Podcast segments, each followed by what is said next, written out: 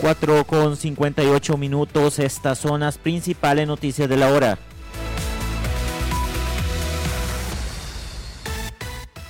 La Junta de Protección Social realizó este jueves el pesaje oficial de las bolitas para el sorteo del gordito de medio año, que, que se realizará este domingo 2 de julio.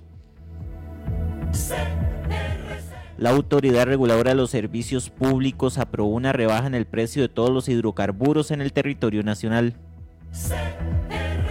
La Contraloría General de la República dio luz verde al proceso de licitación para las mejoras en la carretera del Coyol de Alajuela en la Ruta 1 General Cañas. En una hora, más noticias. Noticias cada hora en...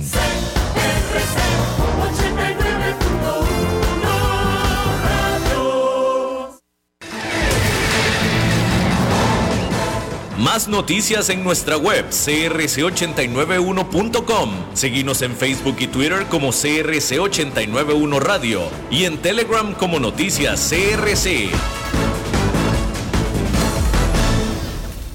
CRC 89.1 Radio y Cadena Radial Costarricense no se hacen responsables por las opiniones emitidas en este programa. Es claro que estás escuchando un anuncio publicitario. Sin embargo, aquí están los hechos. De cualquier forma que se mida la calidad, el porcelanato es cuatro veces más resistente a la cerámica. Y si querés comprar porcelanato a precio de cerámica, solo hay una opción, y es Porcerámica. Número uno en porcelanatos. Tiendas en Lindora y Coyol. Porcerámica.com. Transcomer, puesto de bolsa de comercio, presenta a las 5 con Alberto Padilla.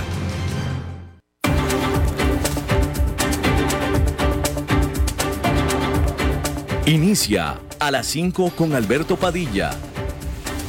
Un programa diseñado con el objetivo de llevarte diariamente un tema de actualidad, acompañado siempre de reconocidos editorialistas, de lunes a viernes a las 5 de la tarde por CRC 89.1 Radio. A las 5 con Alberto Padilla. Hola, ¿qué tal? Saludos, bienvenidos a esta emisión de A las 5 con su servidor Alberto Padilla. Muchísimas gracias por estarnos acompañando. Gracias por estar ahí. Le mando cálidos saludos desde la señal y las instalaciones de CRC 89.1 Radio en San José, Costa Rica, desde donde estamos transmitiendo hasta el punto en el tiempo y en el espacio en el que usted nos está escuchando, porque estamos saliendo en diferentes vías simultáneamente, por ejemplo, en Facebook Live, en la página de este programa, a las 5 con Alberto Padilla Estamos disponibles en el canal de YouTube de este programa. Estamos también en podcast, en las más importantes plataformas para ello, como Spotify, Apple Podcast, Google Podcast y otras cinco importantes más. Aquí en Costa Rica, este programa que sale en vivo en este momento a las 5 de la tarde, se repite todos los días a las 10 de la noche aquí en CRC 89.1 Radio.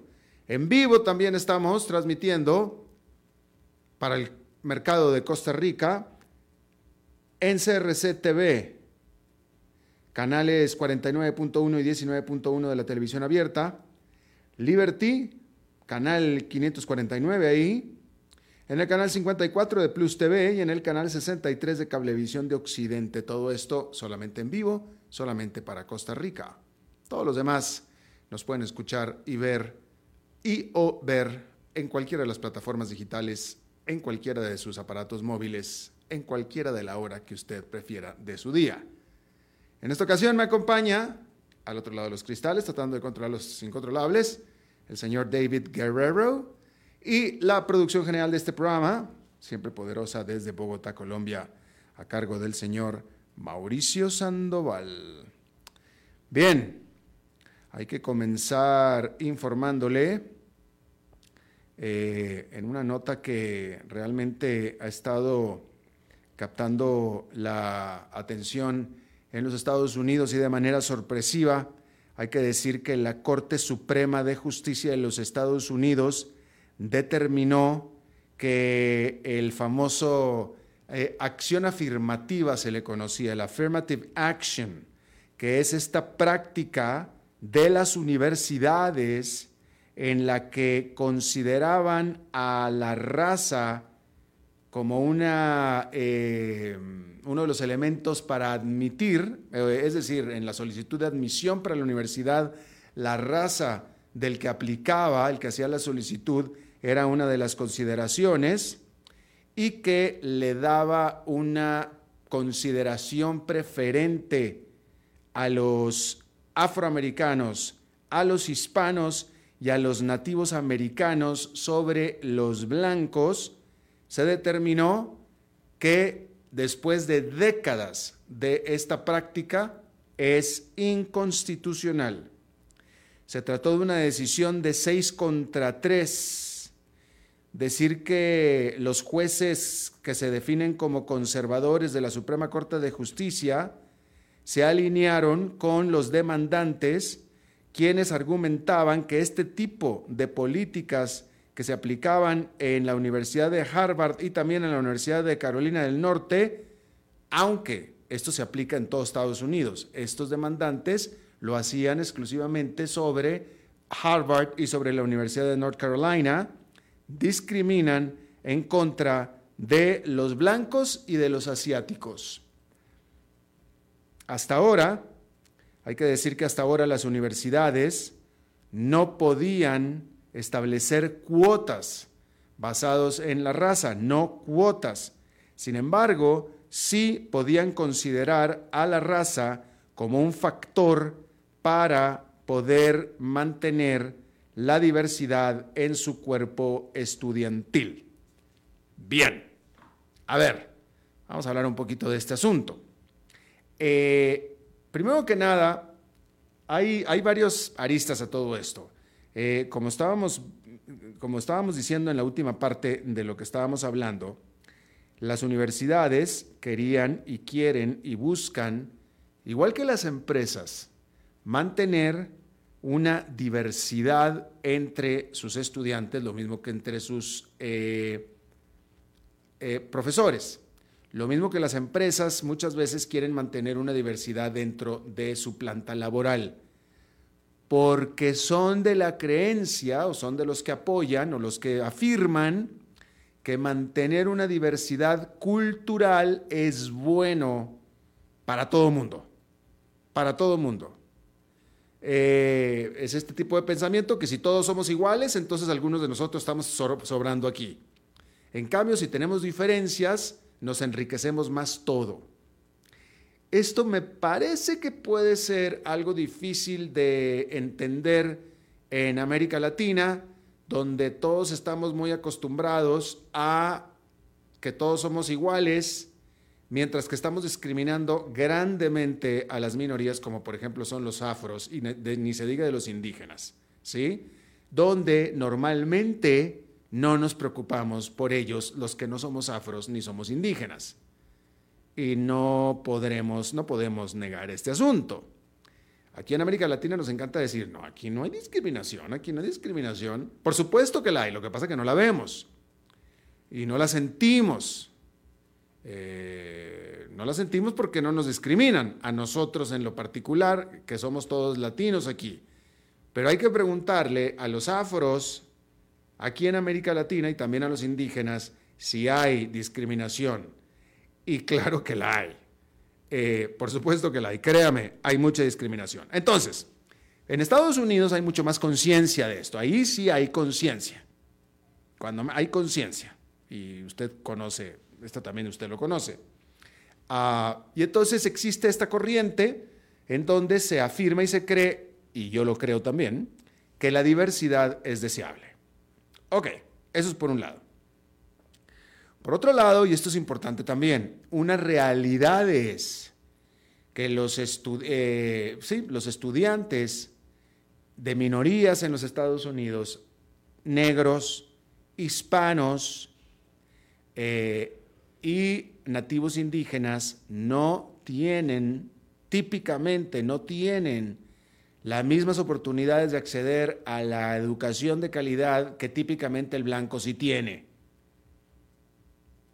Y así es. Y por más que en Estados Unidos hay una conciencia de diversidad, que la hay, todavía está muy arraigado el hecho de que los más pobres de los pobres y los más jodidos de los jodidos son las minorías. Los negros, los hispanos y los indígenas o nativos americanos. Y de ahí nace esta intención de la acción afirmativa, eh, donde, por ejemplo, un muchacho negro, un muchacho hispano, que toda, que toda su vida se educó en las peores universidades del sistema público, en las peores escuelas y colegios del sistema público, mejor dicho, en las escuelas y colegios del sistema público, pero que sin embargo es buen estudiante y que típicamente no hubiera podido acceder a las mejores instituciones universitarias de los Estados Unidos, puede acceder, porque es negro. Sí, porque es negro, pero con las buenas calificaciones. Entonces se le considera, eso sí, si solamente este año pueden entrar 20 estudiantes y llega este muchacho que es muy bueno en sus calificaciones, pero que viene de un sistema público bastante paupérrimo porque sus oportunidades fue lo único que le dieron, pero que sin embargo es buen estudiante, y es el número 20 de 20. Y viene otro muchacho blanco normal que ha estudiado y ha tenido las oportunidades normales de un blanco que también tiene muy buenas oportunidades y tiene, tiene buscando también el, el, lugar número 20 de los únicos 20 que podemos meter, pues vamos a tener que elegir al negro para tener affirmative action. Y eso discrimina al blanco. O sea, en teoría lo discriminó por preferir al negro solamente por ser negro aunque la intención fue buena.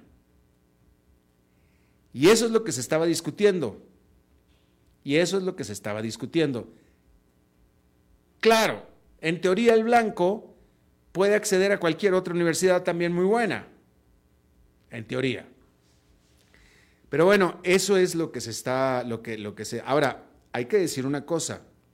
Este affirmative action y este sentimiento de discriminación que le daba al pobre blanco que se quedaba fuera de la universidad que quería entrar a favor del negro o del hispano, fíjese que los asiáticos tampoco estaban metidos ahí, ¿eh? los asiáticos entraban como si fueran blancos, porque se asume que típicamente el asiático que viene de Asia viene con muy buenas oportunidades de educación. Y si no, nada más fíjese cómo están las universidades de los Estados Unidos llenas de asiáticos. ¿Ok? Pero era una manera de darle oportunidad última, una última oportunidad a alguien que típicamente nunca la tuvo.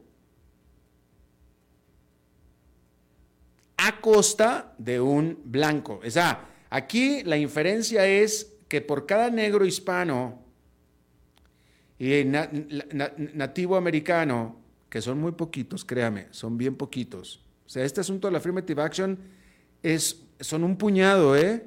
Un puñado.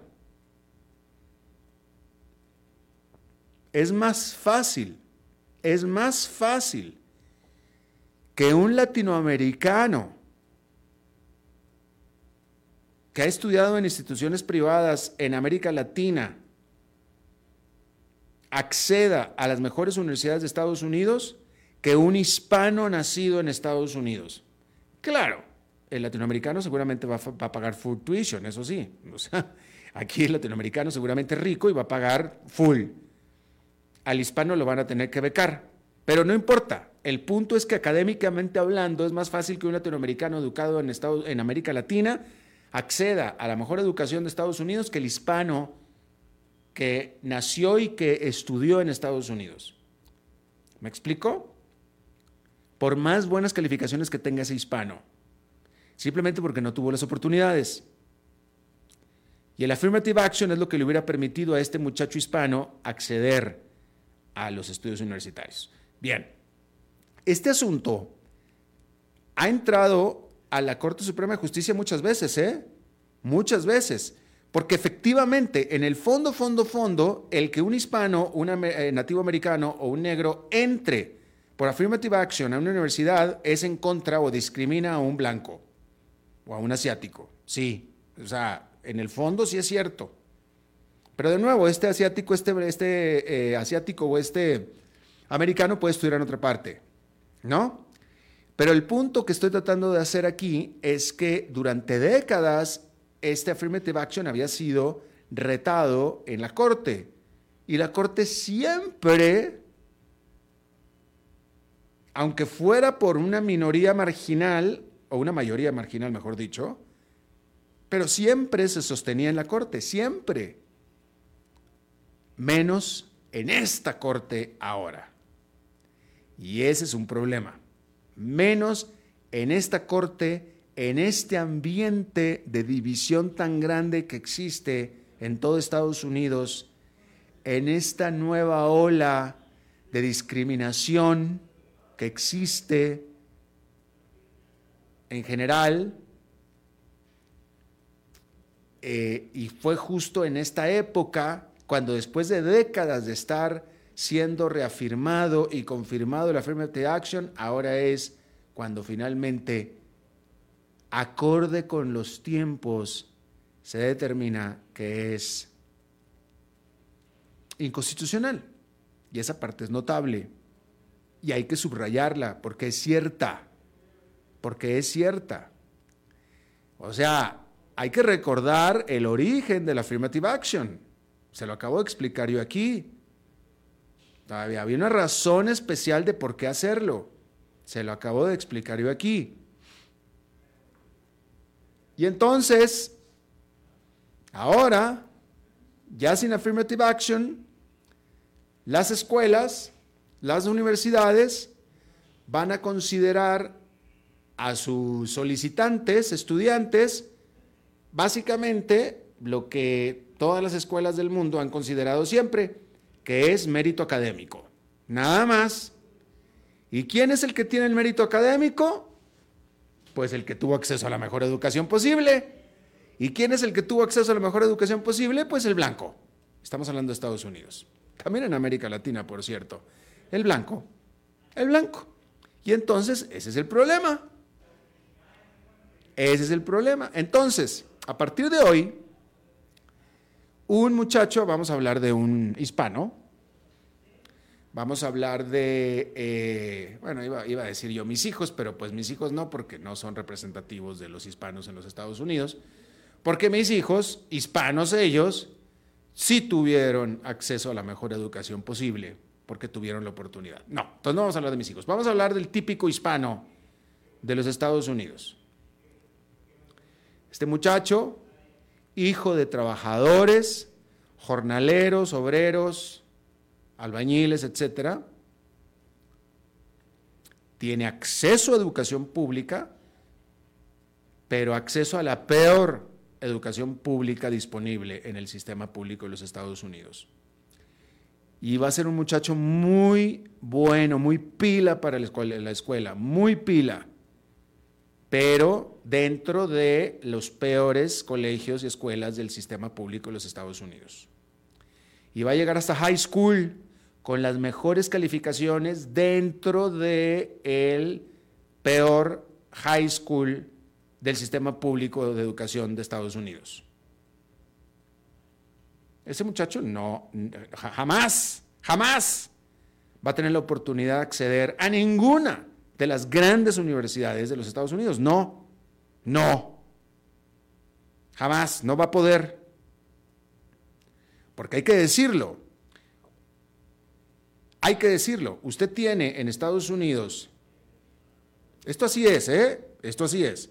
Usted tiene en Estados Unidos el peor, la peor high school pública de los Estados Unidos y la mejor high school pública de los Estados Unidos. Estamos hablando del sistema público, porque en Estados Unidos depende del barrio, es que depende del barrio. Todas son públicas. Estamos, aquí estamos hablando exclusivamente del sistema público.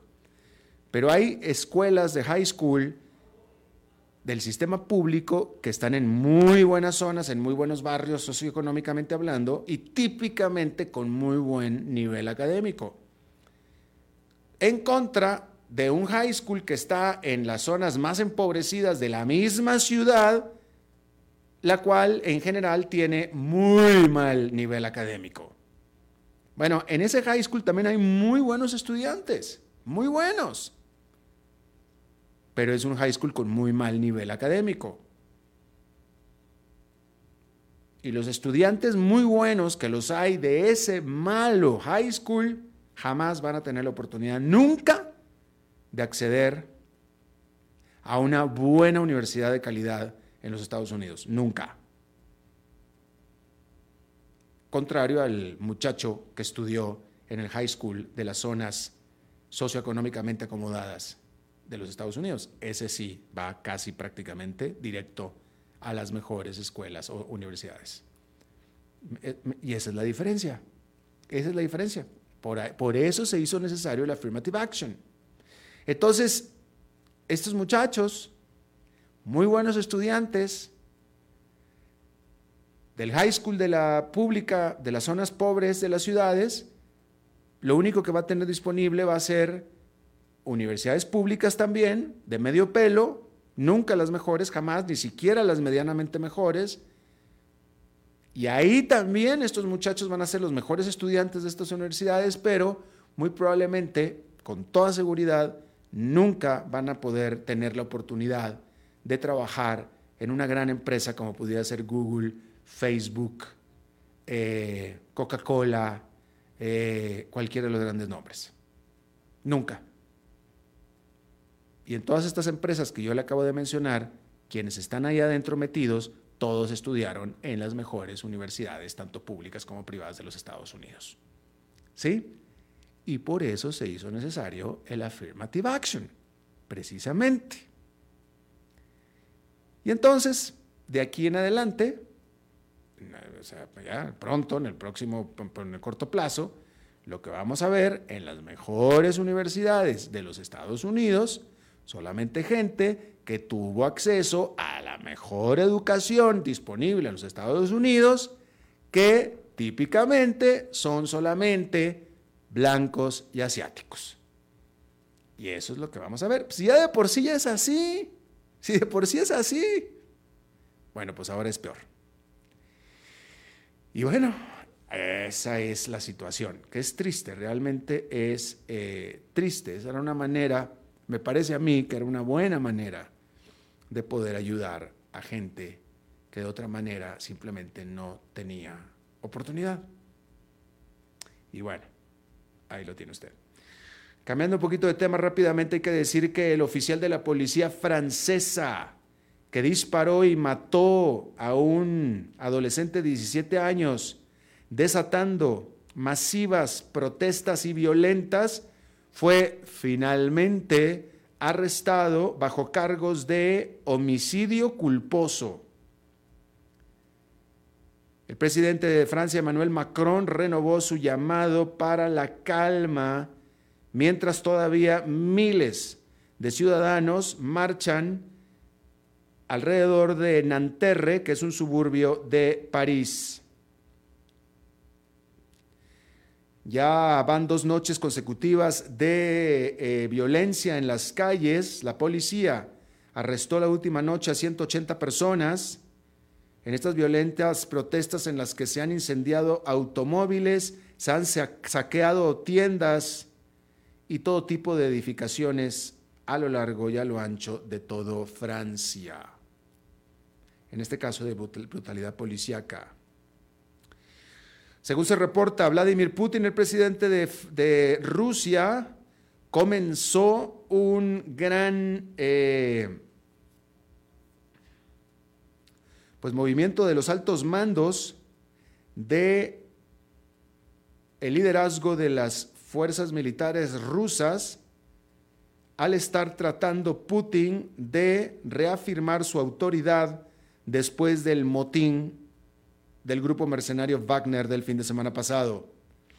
De acuerdo a lo que está informando Reuters, el presidente de Rusia parece que puso en el congelador a Valery Gerasimov, que es el jefe de Estado del ejército, mientras que Sergei Surovikin, que es el segundo en comando eh, a cargo de la invasión de Ucrania, también habría sido puesto en el congelador. Hay que decir que ninguno de estas dos personas han aparecido en público desde el sábado que sucedieron los hechos de este, de esta, de este motín. Hay que decir que se anunciaron también varias promociones para varios de, para varios de los más leales y conocidos eh, putinistas, vamos a decirlo así, dentro del el ejército de Rusia.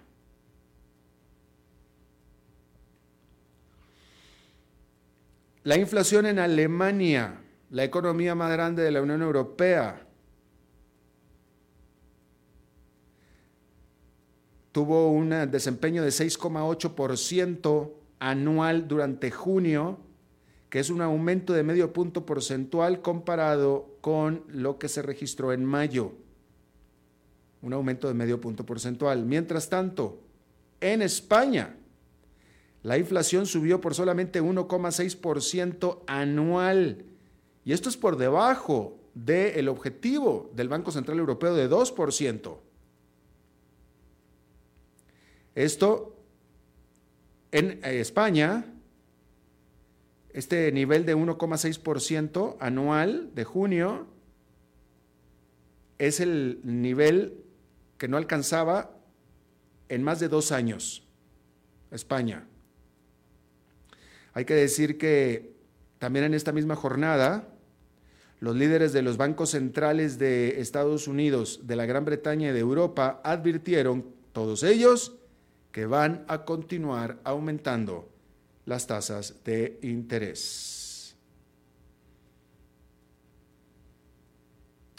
Hay que decir que eh, el presidente de Audi, de la automotriz alemana Audi, fue despedido en medio de las preocupaciones de que esta marca de lujo de automóviles caiga todavía más por debajo de sus rivales BMW y Mercedes-Benz en lo que respecta a sus esfuerzos por electrificación y software. En septiembre pasado, Marcus Desman, o mejor dicho pasado, no, el próximo septiembre, Marcus Duesman será reemplazado por Gernot Dollner, que es otro ejecutivo de la Volkswagen, quien es el dueño de Audi. Hay que decir que la nueva camioneta SUV eléctrica de Audi, la Q6 e-tron, ha sido retrasada ya varias veces y ahora la última fecha que se dice que va a ser para entrega será para finales de este año pero ha ido retrasando, retrasando, retrasándose y ya le costó el puesto a el presidente de Audi.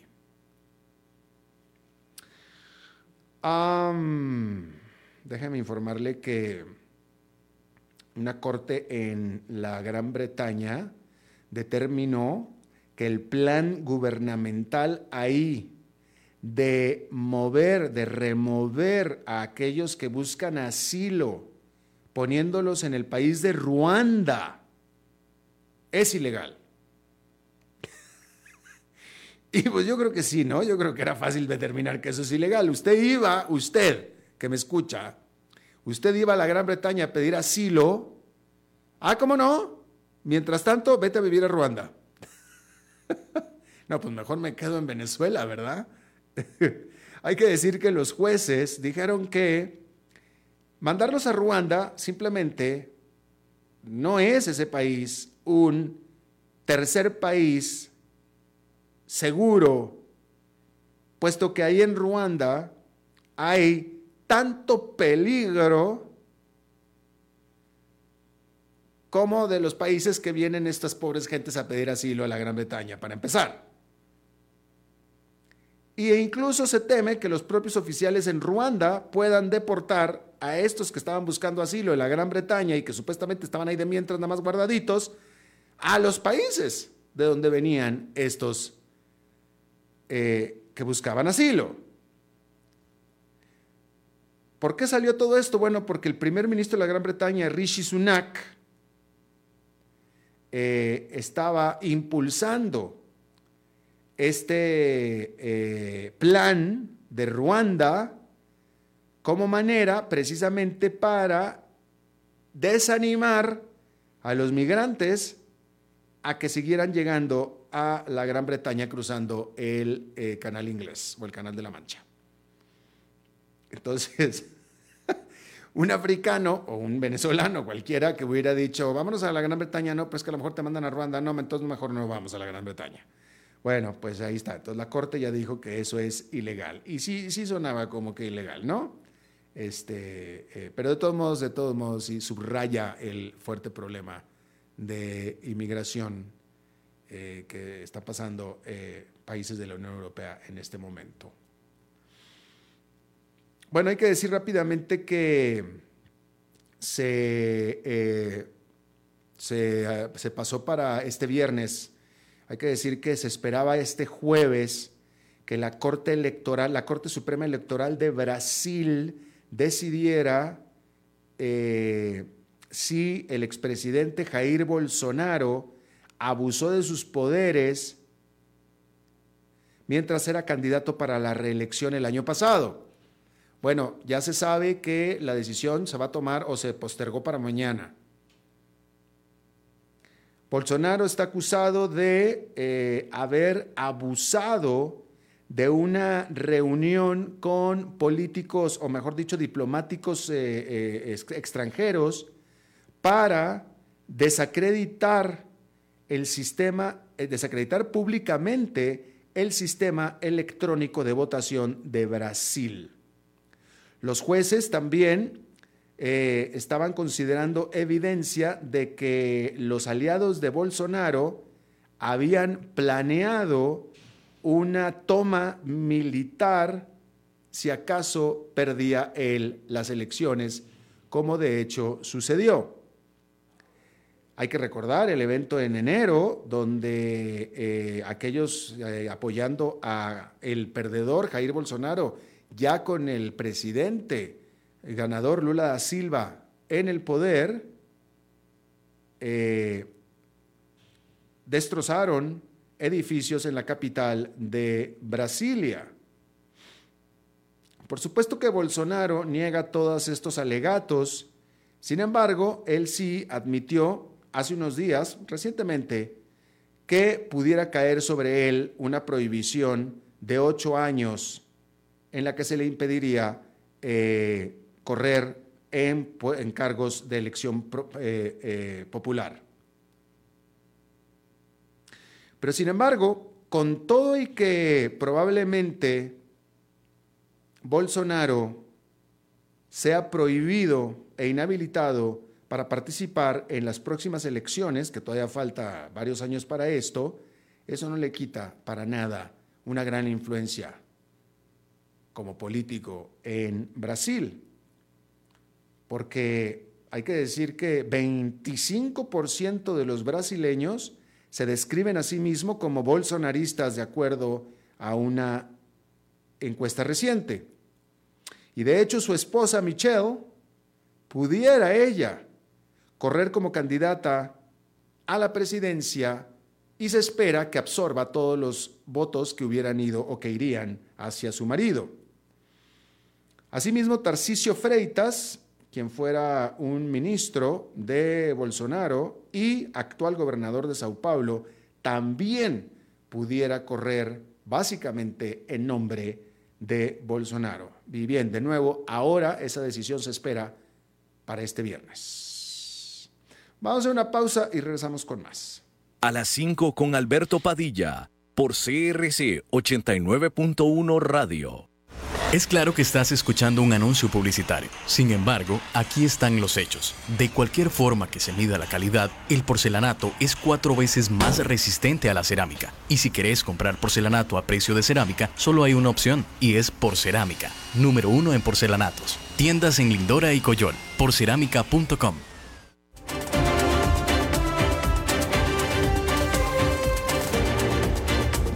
Seguimos escuchando a las 5 con Alberto Padilla.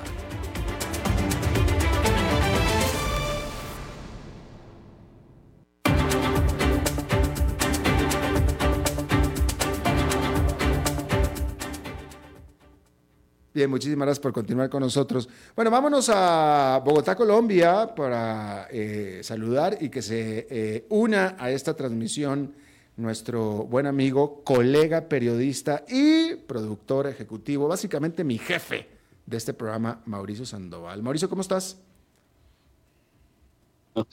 Te saludo hoy no desde Bogotá, sino desde Popayán, donde justamente también hay noticia importante. Popayán. Esa es bonita ciudad, ¿no? Divina, divina. Tú eres, tú eres, tú eres, este, tú eres embajador de Popayán, ¿no? Siempre estás promocionando Popayán. Sí, sí, de acuerdo, porque es un destino turístico muy bonito, muy internacional también. Viene mucho extranjero y bueno, la gente que viene se, se amaña y la mayoría se queda. Ah, sí. bueno, por eso no quiero ir. Sí, bienvenido. Acá puedes jugar golf también y todo. bueno, gracias. Adelante. Bueno, no, Alberto, como te decía, pues eh, justamente Popayán, que en el departamento del Cauca, hay una noticia muy preocupante porque desde hace cerca de cinco meses un grupo delincuencial conformado por indígenas se ha tomado un bosque seco, una reserva natural que es área protegida y está pues primero desplazando como a la gente de la zona y segundo dañando eh, el medio ambiente con quemas, explotación de carbón a cielo abierto, talas de árboles, y pues eh, la crítica es que el gobierno de Gustavo Petro, justamente su, lema ha sido Colombia potencia mundial de la vida y ha sido un defensor de, del medio ambiente y rechazar los hidrocarburos y todo eso, pero no ha hecho nada frente a estas invasiones y muchos asocian que porque al parecer son grupos de indígenas que pues han sido muy aliados de, de la propuesta ¿no? y de la política de Gustavo Petro durante años. Entonces no se han pronunciado, la ministra de Ambiente tampoco. Y el jueves pasado un operativo con la policía para sacar a estos invasores, ya con una orden obviamente de las autoridades. Y esta gente como retaliación al día siguiente volvió a ingresar allí a esta área protegida e incineraron más de 100 hectáreas. Y la situación está muy complicada, el gobierno no se ha pronunciado hasta el momento, pues ni han llegado hoy las, las autoridades. ¿Y cuál es la extensión de eh, daño, problema, invasión?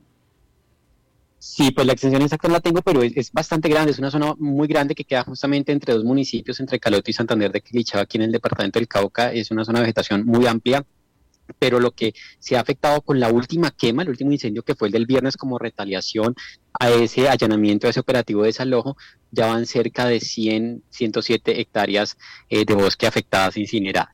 ¿Y es eh, bosque tropical tipo amazónico? Es un bosque seco tropical, sí señor, tiene pues, vegetación, algunos afluentes de agua que también están siendo contaminados porque esta gente además está explotando carbón a cielo abierto.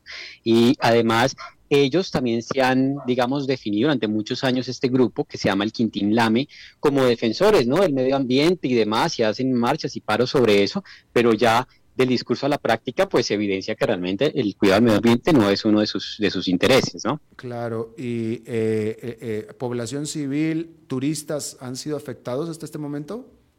Eh, varia población habitante de la zona de varias veredas, como la vereda de Caicedo, también Marañón, ahí habita mucha comunidad campesina indígena, pero digamos de los buenos, y comunidad afrodescendiente. Entonces están muy, muy asustados porque han recibido amenazas de este grupo. La gente que habla y denuncia esto, pues les golpean las casas, les rompen los vidrios, hay una escuelita cercana, entonces los niños pues también tienen mucho, mucho miedo.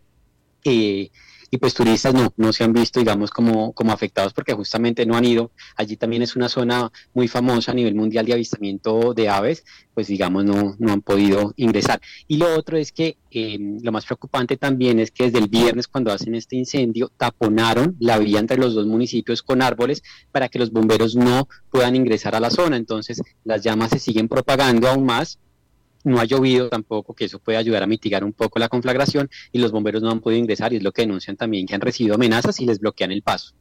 ¿Y, qué es lo que eh, se sospecha que pudiera estar detrás de todo esto? Eh, hablando en términos, vaya, no nada más de Colombia, de cualquier parte de América Latina, pero típicamente en los últimos conflictos eh, de este tipo siempre hay algún tipo como o de narcotráfico o en el caso de Colombia puede ser guerrilla. Eh, ¿Hay algún elemento que pudiéramos hablar de este, de este asunto? Pues mira, aunque esa zona es muy complicada en materia de orden público y por años fue, digamos, eh, bastante eh, complicada y con presencia guerrillera, eh, y hay ahí también pues cultivos de narcotráfico justo en ese bosque en esa parte no hay cultivos ilícitos ni nada, ¿no? Siendo el Cauca uno de los departamentos con mayor cultivos de coca y demás, pero lo que pasa es que esta gente desde siempre se ha apropiado también de tierras y ocupa espacios porque dicen que les deben un poco de tierras y digamos esa reserva, si hay predios alrededor, no es una reserva privada, es de Colombia y es un área protegida y está penalizado desde hace tres años por el artículo 333 del Código Penal que da cárcel si se daña al medio ambiente allí. Entonces, esos indígenas generalmente han ocupado incluso predios también privados. Eh, y, el gobierno, pues no, este gobierno no, ha hecho nada realmente, pero eso ya viene de años y ocupan tierras y eso exigiendo que ellos tienen tierras, que es una deuda histórica de años con las comunidades indígenas, entonces pues de ahí puede ser como que, hacen estas invasiones, ¿no? Ya. Oye, Mauricio, cambiando de tema completamente eh, y aprovechando que estás aquí participando con nosotros, eh, un tema que no tocamos muchísimo en este programa, pero que no deja de ser fascinante y que sí le dio de la vuelta incluso al mundo el de estos niños que quedaron en la selva eh, semanas y semanas después de que el avión en el que viajaban se estrelló y todos los ocupantes adultos murieron, incluyendo la mamá de estos niños y que estuvieron eh, perdidos en la selva y los encontraron. Eh, ¿Qué se supo respecto de la manera en la que sobrevivieron y si realmente estuvieron literalmente dentro de la selva estos niños que creo que iban de 11 años a 11 meses, ¿no? Alberto, mira, esa es una historia maravillosa que nos llenó de mucha alegría a los colombianos y que justamente, bueno, el presidente Gustavo Petro la, comunicó y siendo un país tan polarizado, pues todo el mundo estaba muy agradecido con el gobierno. Y fíjate que, aunque lo mencionas, eh, tiene algo de, de conexión con la noticia que estamos hablando ahora porque los niños eran comunidades indígenas, eran niños indígenas y una cosa bonita para resaltar de esta operación es que por primera vez las comunidades indígenas y, las fuerzas militares no han tenido muy buena relación, justamente por esto de toma de tierras, de desalojos. Mm. Siempre ha habido como un roce también cultural entre las fuerzas militares y la comunidad indígena. Pero allí, en, en esa área, trabajaron de la mano durante prácticamente 40 días el ejército de Colombia, las autoridades y los indígenas que conocen muy bien esa zona selvática. Claro que son comunidades distintas a las del Cauca, ya no ha habido tanto problema con, con esta gente que tome tierras o algo así, pero siguen siendo de todas maneras indígenas. Y se resalta mucho ese trabajo incluso en, Bogotá, ya cuando llegaron con los niños y demás, pues en todos los medios se hizo un análisis de cómo si se unen más bien las comunidades indígenas que conocen los territorios pueden trabajar por la seguridad de las, de las zonas con las fuerzas militares. Entonces, pues es una historia de milagro. Realmente los niños estaban, en un estado muy, muy mal de, de salud en cuanto a desnutrición. Había una bebé de meses también dentro de los rescatados. Entonces, yo creo que una semana más ya no podrían resistir porque comparando las fotografías y las imágenes, ¿no? Las caras se habían algazado impresionante. Y lo que se dice también que lograron sobrevivir tanto es porque justamente ellos han sido criados en, como en selva. Entonces sabían más o menos de dónde conseguir agua allí en la selva, qué frutos, hay maracuyá, que es una fruta típica, también con eso se, se alimentaron y sabían cómo digamos, defenderse allí, sobre todo la niña mayor que tenía 13 años, que igual sigue siendo una pequeña, pero ella practicó muchas cosas que una tía le había enseñado. Ellos hacían como cambuches o cómo resguardarse con los árboles. Entonces la niña, digamos, eh, acogió a sus hermanos e implementó todo eso que le había enseñado su tía y lo que han recibido de, de sus familias, porque pues son personas que habitan prácticamente como en esas zonas selváticas. Entonces eso los ayudó mucho para sobrevivir. Estuvieron 40 días perdidos en la selva. 40 días. ¿Qué pasa? Ellos, bueno, se accidentan y pues el piloto muere inmediatamente, otros miembros de la tripulación, entonces ya ese olor, pues obviamente espanta a los niños, iban pues sin rumbo, no sabían para dónde.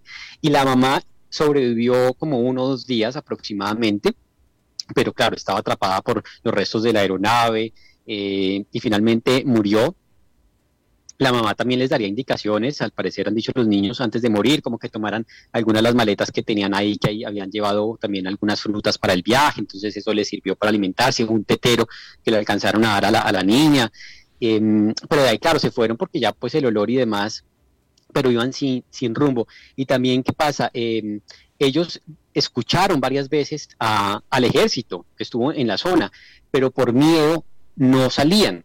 ¿No? Es lo que relatan las autoridades, porque los llamaban por el nombre y todo, pero los niños también, pues, ¿no? Indefensos, con miedo, no sabían si era guerrilla o era quién, pues no, no salían, pero ellos dicen que sí escucharon varias veces a, digamos, al, bloque de búsqueda que estaba en la operación, pero no, se, o sea, se quedaban calladitos y todo, hasta la bebé decían que era impresionante, dice la niña de 13 años, que, cuando pasaban la bebé ni lloraba ni nada, entonces, por miedo, porque ya lo sabían, digamos, los tuvieron cerca días antes, pero no salían. Qué interesante. ¿Y cómo fue que finalmente sí salieron o no salieron y los encontraron? Finalmente los encontraron porque ya, eh, ya empezaron a trabajar mancomunadamente la comunidad indígena que con el ejército, entonces ya sentían más confianza con los indígenas porque es como su mismo lenguaje, su misma gente, ya como que el acento, ¿no? De los que le hablaban decían, bueno, estos sí, pues están como en el mismo grupo, entonces ya se dejaron, se dejaron ver más fácil. Y yo creo que ya también la, angustia, porque yo de verdad te digo, o sea, las imágenes comparando antes de que se perdieran estaban bien, eh, digamos, nutricionalmente y todo, aquí ya estaban muy flacos. Yo creo que si quedaban unos días más, ellos también ya eran conscientes de que no podrían sobrevivir, sobre todo la bebé. Claro, y al final, ¿qué tan lejos o qué tan cerca de la aeronave siniestrada los encontraron? Pues los encontraron como un término medio más o menos, es que ellos dieron muchas vueltas, ¿no? Y ahí se mostraron el, el mapa del ejército como con GPS del, recorrido que hicieron, generalmente dan muchas vueltas ahí cerca y en círculo y demás, no estaban tan, tan lejos tampoco de, la aeronave, pero sí era una zona muy selvática, entonces con mucha vegetación, mucho árbol, era lo que imposibilitaba eso. Pero esta historia tiene otra arista y es que una de las, digamos, no personas, pero uno de los seres, seres vivos que también participó es un perro de búsqueda, se llama Wilson. Y él fue prácticamente también el que ayudó a encontrar a los niños porque era un perro experto en busca de personas en tragedias y en desastres. Y, pero resulta que el perro se perdió. Eh, él está entrenado para que vaya y vuelva donde está su amo. Y resulta que el perro estuvo con los niños porque la niña de 13 años lo pintó en un dibujo. Dijo, este era el perro que vimos y, el único perro que había en la zona, porque ya no hay perros, fue el único, entonces finalmente el, perro estuvo con los niños y, se perdió, no volvió a donde el amo, que están entrenados para eso, le dejaban comida alrededor, porque allá un perro no tiene que comer, eh, pues a no ser que reviva su instinto de casa, porque era un perro entrenado, no tenía que comer, le dejaban comida, no aparecía, y finalmente se hizo otra operación así similar semana siguiente para buscar a Wilson, eso fue también noticia en Colombia, para buscarlo mandaron también helicópteros de todo y el perro pues finalmente no, nunca apareció y ya ayer justamente anunciaron que desisten de buscar a Wilson. O sea que Wilson el perro encontró a los niños y el trabajo de Wilson era haberlos encontrado, regresar con el amo para llevar al amo a los niños. Y en ese traslado que debía haber hecho Wilson, ahí se perdió. Ahí se perdió. Eh, y, ah, bueno, después de eso lo vieron como cuatro días después, antes de encontrar a los niños, el perro ya se había visto con los niños, lo vieron, pero resulta que el perro estuvo muy asustado y no, no hizo caso al llamado del amo, ¿no? Del guía. Entonces dicen que de pronto los ruidos de la selva o animales que hay ahí de pronto grandes lo, lo desorientaron y le hicieron olvidar sus instrucciones. Entonces, incluso le dejaban comida, su concentrado, porque él está acostumbrado a comer concentrado y no llegaba. Entonces, se alcanzaron a tomar una foto la distancia con el perro como unos cuatro días después de que él ya había encontrado a los niños, pero no hizo caso al llamado y se escabulló nuevamente por la selva y esa fue la última vez que se vio al perro. Entonces el Wilson, famoso entrenado y etcétera, se perdió en la selva y los niños no. Eh, nada más mencionar, fíjate, el caso de los niños, que bueno, ya definitivamente es una hazaña el que se hayan mantenido vivos por sus propios medios, pero que no los haya atacado ningún animal en la selva. Sí, sí, eso, eso decían porque, claro, igual ellos cualquier ruidito que sentían, no, se quedaban como, como callados. Y, de todas maneras, pues ellos se hacían, la tía, una de las tías de, ellos, que es la que tío como que entrenó a la niña, antes hacían juegos de esos, le decía, mire, cuando pase esto, trate de estar como aquí en estos arbolitos que, que ahí como que se genera agua, que ahí era donde sacaban el agua, porque realmente como ríos o afluentes así grandes no había, era como de un árbol que no sé qué le hacían y salía agua. Entonces le decían también cuando algo pase o te pase algo, estás, quédate como alrededor de, estos árboles que ahí no se acercan mucho estos animales o algo así. Entonces también pues ahí todo fue gracias a la, niña mayor que igual es muy chiquita, 13 años, pero ella fue la que ayudó a los, los hermanitos. Y estos niños, eh, sé que los habían llevado al hospital en Bogotá, ¿ya están fuera y están en regreso a sus comunidades? Los niños fueron efectivamente trasladados al Hospital Militar de Bogotá, allí les hicieron pues exámenes médicos, rutina, los eh, hidrataron y demás, y estaban en, también había ahí como una disputa con, con, la custodia, ¿no? El Instituto Colombiano de Bienestar Familiar, que es el que se encarga de eso, como la mamá murió y ellos tienen mucha familia y por ser comunidad indígena hay como unos eh, leyes distintas ahí adentro, entonces estaban mirando justamente a ver a quién se los entregaban eh, y están justamente en ese, en ese proceso, finalmente con quién van a estar ya del todo, obviamente se están viendo con sus familiares y demás, pero pues se está definiendo justamente quién va a tener esa custodia principal de los niños, eh, bueno, si el papá, los tíos, no sé, están en esa tarea. Y pronto va a haber una película al respecto, con toda seguridad, Mauricio. Pues eso te iba a decir, y menos mal me acuerdas, te iba a decir cuando iniciamos la, la, la, nota de este tema, que se había propuesto, porque además da para Hollywood, pero resulta, incluso el presidente Petro anunció que ya lo habían contactado para hacer la película, pero alguien, no recuerdo quién, como de los, de, los indígenas, negaron eso, dijeron que no querían película, que no sé qué, y el presidente ya había tenido contacto con un director de cine, yo no sé, espectacular, que lo había contactado y ya habían cuadrado para que viniera a Colombia, pero pues eh, eso está ahí como en, como en veremos, porque hay gente que se está interponiendo a, eso, a ese filme, entonces no se sabe. Bueno, pues si no habrá que, bueno, si no, si no de los niños vamos a hacer la película de Wilson entonces. Sí, sí. No, pero ayer justamente anunciaron que ya no lo van a buscar más. Ya pues los niños aparecieron hace cerca de 25 días más o menos, ya casi un mes, y seguían buscando al perro y ya finalmente ayer desistieron. Qué curioso. No, apareció. Oye, si, un perro no entrenado vuelve, no se pierde, un perro no entrenado, este que está entrenado y todo y se perdió, qué lástima. Sí, sí, dicen que de pronto por los animales o algo de la zona se asustó y ya se olvidó de las orientaciones y de los códigos que tenía con su guía y y se asustó porque ni siquiera la comida llegaba, ¿no? O donde encontraban huellas le ponían comida alrededor, incluso ya no solamente concentrado, días después le pusieron carne y cosas ahí porque decían de estar muerto de hambre, pero no, no llegaba, no se comía la comida. Entonces estaba con, miedo, quién sabe qué pasó. Bueno, pero fue catalogado como nacional. Y pues sí, ni hablar. Mauricio Sandoval, desde Colombia, te agradezco muchísimo que hayas eh, unido a este programa. Alberto, un saludo y Feliz resto de tarde a todos los oyentes. Gracias. Vamos a hacer una pausa y regresamos con más. A las 5 con Alberto Padilla, por CRC 89.1 Radio. Es claro que estás escuchando un anuncio publicitario. Sin embargo, aquí están los hechos. De cualquier forma que se mida la calidad, el porcelanato es cuatro veces más resistente a la cerámica. Y si querés comprar porcelanato a precio de cerámica, solo hay una opción, y es Porcerámica, número uno en porcelanatos. Tiendas en Lindora y Coyol, porcerámica.com.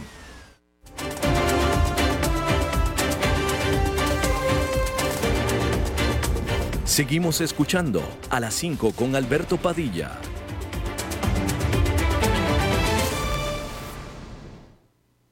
Bien, antes de despedirnos, déjeme informarle que este jueves la firma ah, espacial Virgin Galactic lanzará su primer viaje espacial suborbital con tres clientes, por no decir turistas, con tres clientes pagados o pagos eh, entre su tripulación de seis personas en total de este avión, de esta nave, mejor dicho. Se tratará de un vuelo de 90 minutos nada más. El vehículo se llama el VSS Unity. VSS Unity, este avión espacial que eh, volará en un arco parabólico que eh, de manera bastante breve eh, acariciará lo que se le conoce en su definición estadounidense como espacio, que es a una altura de 80 kilómetros de la Tierra, una altitud de 80 kilómetros. Sin embargo, no volará tan alto como para llegar a la definición internacional de espacio, que es a lo que se le conoce como la línea von Karman, que es a 100 kilómetros de altitud sobre la Tierra.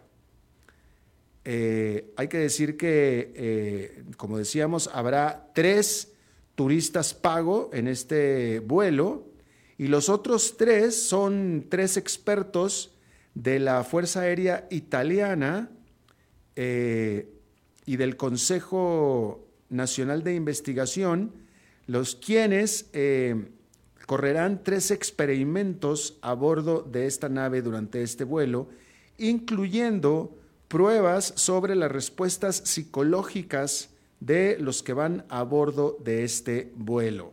Hay que decir que eh, son estos tres turistas que pagaron y el resto del vuelo está financiado por la Fuerza Aérea de Italia. El cofundador de Virgin Galactic, que es Richard Branson, o más propiamente Sir Richard Branson, este billonario británico, eh, fundó Virgin Galactic casi hace 20 años y no es esta empresa la primera en alcanzar esta marca comercial de vuelos turísticos porque Blue Origin, que es esta empresa competidora y que es propietaria y fundada por Jeff Bezos, que es el fundador de Amazon, ha estado ya llevando a turistas al espacio a vuelos suborbitales desde el 2021. El precio del pasaje no ha sido revelado, pero eh, podemos prácticamente estar seguros que quien quiera que aspire o vaya a uno de estos vuelos, pues es alguien que tiene eh, bolsillos bastante, bastante profundos. No importa quién sea, si Blue Origin o Virgin Galactic. Lo que sí es que Virgin Galactic está eh, ofreciendo sus asientos en 450 mil dólares cada uno. 450 mil dólares cada uno.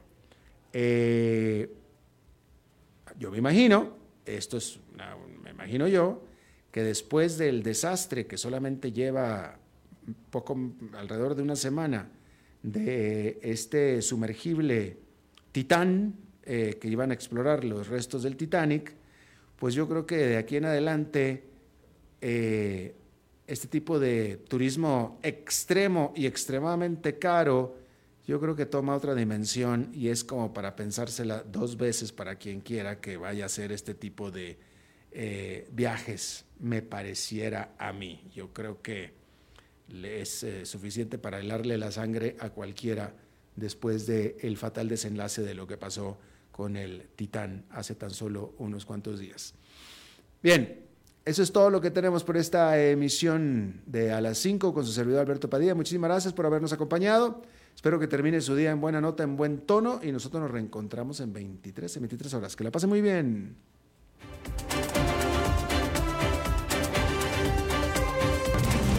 Las 5 con Alberto Padilla fue traído a ustedes por Transcomer, puesto de bolsa de comercio. Construyamos juntos su futuro. Somos expertos en eso.